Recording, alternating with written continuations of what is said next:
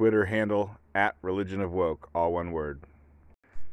So there's a theory that you know this opioid crisis, all these um, overdoses, extra overdoses we've had in the last five, ten years, are not really overdoses. They're suicides. You know, I mean, not every one of them, but you know, maybe people are they don't care if they die and they're playing fast and loose with uh, their fentanyl or whatever. And I don't know if this is true. Uh, can't remember where I heard that, but I don't know. It sounded reasonable to me, but I guess no one's brought it up since then. So I guess it ain't true, but boy, it sure sounded reasonable. Okay, Tommy, here's the new uh, heroin we got. It might have a bunch of fentanyl in it. We don't know. No one's tried it yet. Just give me that stuff. I don't care if I live or die. Just give it to me. So I was looking at some CDC data, and it was the number of excess deaths for 2020 um, broken down by category.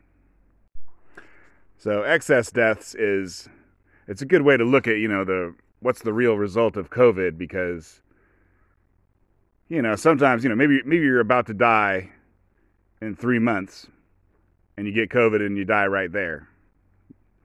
You know, is that really a COVID death? You were about to die anyways. So, what you do is you see, you know, how many extra deaths happen in general, and then you can try and put it towards COVID. And that should, you know, that should uh, get rid of the cases where you would have died anyways. But the funny thing for 2020 is that excess deaths, extra deaths are up. I mean, yeah, COVID, but all across the board, pretty much. So, okay, so anyway, so 2020 has 500,000 extra deaths compared to um, the years before it. I think it's like 3.3 million, whereas like every year before that was about 2.8, like, you know, 2.7, 2.8, right in there. It was pretty consistent before 2020. So we got this extra 500,000 deaths, but it's not all COVID. According to the CDC, it's 350,000 COVID deaths. So that's, you know, that's so there you go. You get 350,000 more than, you know, you would normally have. But it's also 150,000 of other stuff. I think a few of the big ones were like heart disease, strokes, dementia, and uh, accidental deaths. Like, you know, and I don't know I don't know what caused these. Maybe like the strokes and stuff like I think you know when COVID was hitting early, like hospitals were like shutting down. They're like, you can't come in for other stuff. We're getting ready for COVID. I think, and then in a lot of places, right, COVID never struck. The ICUs didn't get full, but they were turning people away, and so maybe the medical ones were caused by that stuff. I mean, I don't know. And then accidental deaths. I mean, like you know, what what what what was different about 2020? You got. Uh, you got the lockdowns. You got the BLM riots. I don't think that that ain't gonna add up to that much. But uh, you got the lockdowns, or you know, here's a conspiracy theory: wearing a mask kills people with dementia. I guess so. What's the point? Well, something we did in 2020 killed 150,000 people. Could it be that you know, like we don't know how many lives were saved by the lockdowns and whatnot? you know, social distancing, masks. I don't, you know, I don't know how that. I don't know exactly how. I guess you know, lockdowns. Lockdowns could maybe kill a bunch of people. You like lose your job. You die of dementia. Ah, that, that ain't right. Anyways, something we did caused an extra 150,000 deaths, which would then make you wonder, like, how many deaths were saved by the lockdowns, and you know, if the lockdowns caused 150,000 deaths, did they save more than 150,000 deaths of COVID. And let's say they saved exactly 150,000 deaths. Well, then, was it good to have a lockdown if you end up with the same number of people dying? Well, anyways, I guess I'll be curious to hear what the answer is. So, me and a buddy, we like to do Zoom calls, you know, and whatever chat, you know, left over from the left over from social distancing in the pandemic time. You know, maybe do it on a Saturday night. And while we do it, my buddy will put up uh, the screen of his computer. You know, so if we're talking about something, we can look, you know, look it up on the internet or whatever.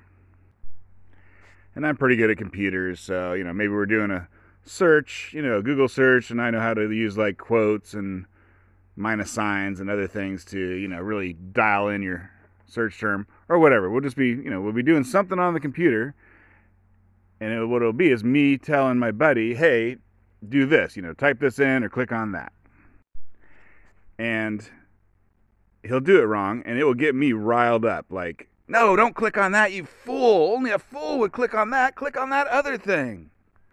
Which then gets him crazy riled up and he'll be like, MFer, what you're watching is 30 seconds old. I clicked on the thing you're talking about. Quit yelling at me. And then I'm like, quit yelling at me. So I came up with a rule that hasn't worked out. But my rule is if the other person is yelling at you and you don't want to hear it, you just mute them. But the problem is, it's real easy for me to mute him. But when he's in control of the computer, he's got to go click, click, click or something to mute me. So it doesn't work out quite so good. And it gets pretty serious. Sometimes it's like, our 30 year friendship is over. That's it. Anyways, we're okay. But it made me think. Say you somehow had a camera on, I don't know, on the street or in a bar or something, and you're watching it, you're watching what's happening there, and there's a 30 second delay. And then, you know, someone, there's a couple people maybe arguing, and one of them pulls out a knife and stabs the other person you know, at that point, you know, if I'm watching that, I'm going to be freaking out. And, you know, someone else might be like, chill, dude, that happened 30 seconds ago. I mean, maybe the person getting stabbed takes away the knife and stabs the other person right back. I mean, you don't know what's going on. Chill out. I guess it's just funny how the human brain works. I was thinking about the Bill Clinton impeachment. Uh, he had sex outside his marriage, and then somehow he was being questioned and they were able to ask him about that and he lied and he said he didn't have sex outside his marriage. And so they impeached him.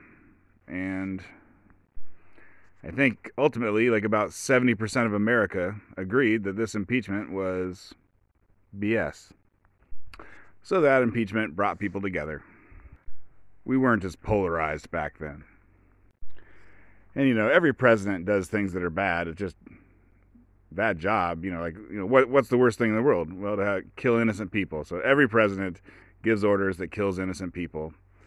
So ain't no president perfect. But uh, then I started thinking about the Trump impeachments. You know, I can barely remember what the first impeachment was about. It was something to do with Russia. I mean, he talked to Ukraine guys like, "Hey, maybe go investigate uh, Hunter Biden." I think that's it. I don't know colluding with Russia. I don't know. And then I guess the second one, right? He's like, the election. He was saying the election was stolen, which is kind of funny because he said he said his other election was stolen. The one where he won against Hillary, he said that one wasn't right. Anyway, so just every election that he's in, he says it ain't right. He would have won by a million more, or he would have won. Anyway, so he said the election was stolen, and uh, then he gave a speech that was like, "We got to fight like hell, and also be very peaceful." he likes to contradict himself, kind of, or whatever. He, he's slippery that way, and I don't even think it's on purpose. and so obviously the votes were not there to impeach him in either case.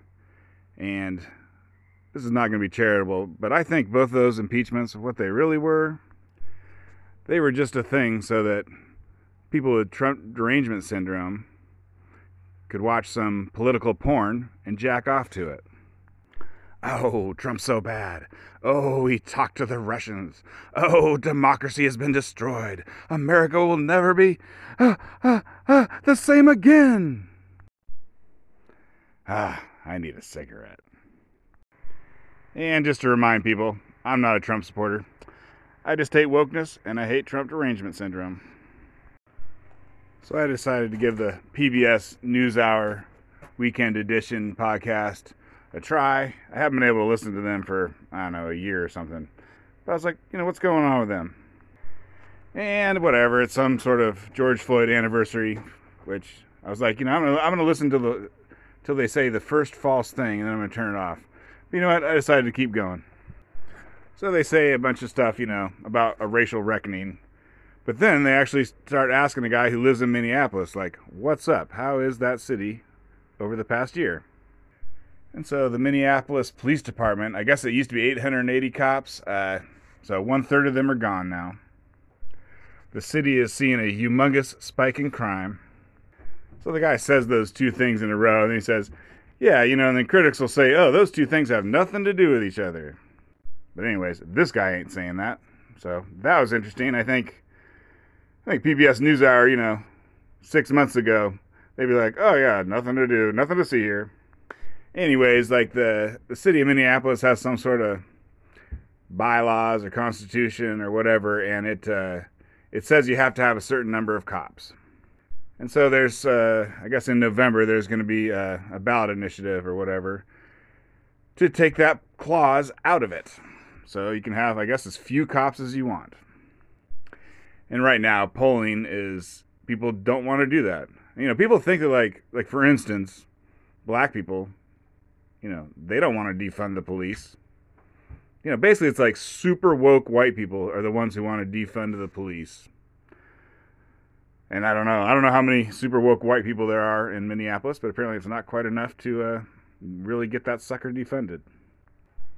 And so the guy goes on to describe a little bit, I guess, the north side of Chicago. That's where black Minneapolisans live. Anyway, that's where all the problems are. But to end the uh, interview, the guy's like, "Can you tell us some, you know, can you tell us one good thing that's happened from all this?"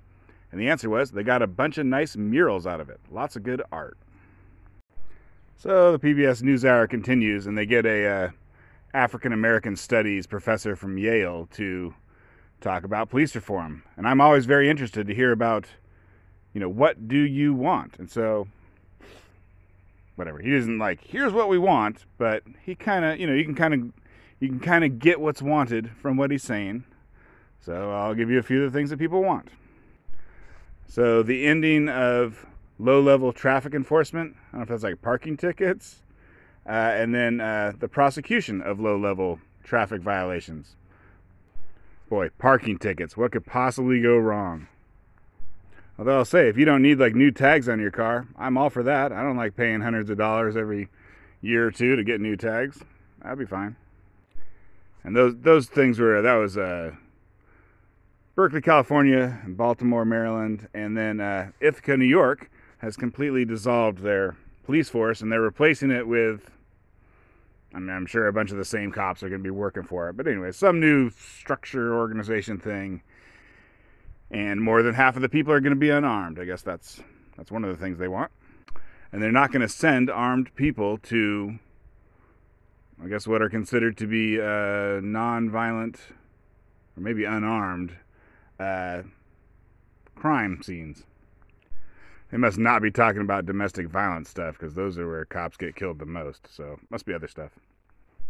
Then the interviewer makes a good point that Berkeley and Ithaca are super nice college towns, both of them.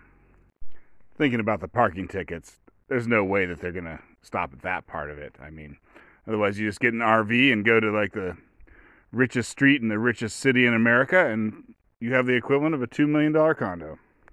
But the guy did have some possibly good ideas. Um, one of them was uh, when a cop stops someone, they write down why they stopped this person before they go talk to him. And that seems to keep the cops more honest and lead to uh, less violence in the stops. The other thing he said was you know, why are cops sent to where homeless people are? You know, these homeless people, they don't need someone with a gun. They need four walls and a roof. But anyways, that's easy to say, you know, America has no clue how to solve its homeless problem, so whatever, they give it to the cops. You got no clue how to solve it? Send a cop. But uh you still have no clue how to solve it when you don't send a cop. So, I don't know. Anyways, that one probably not going to work.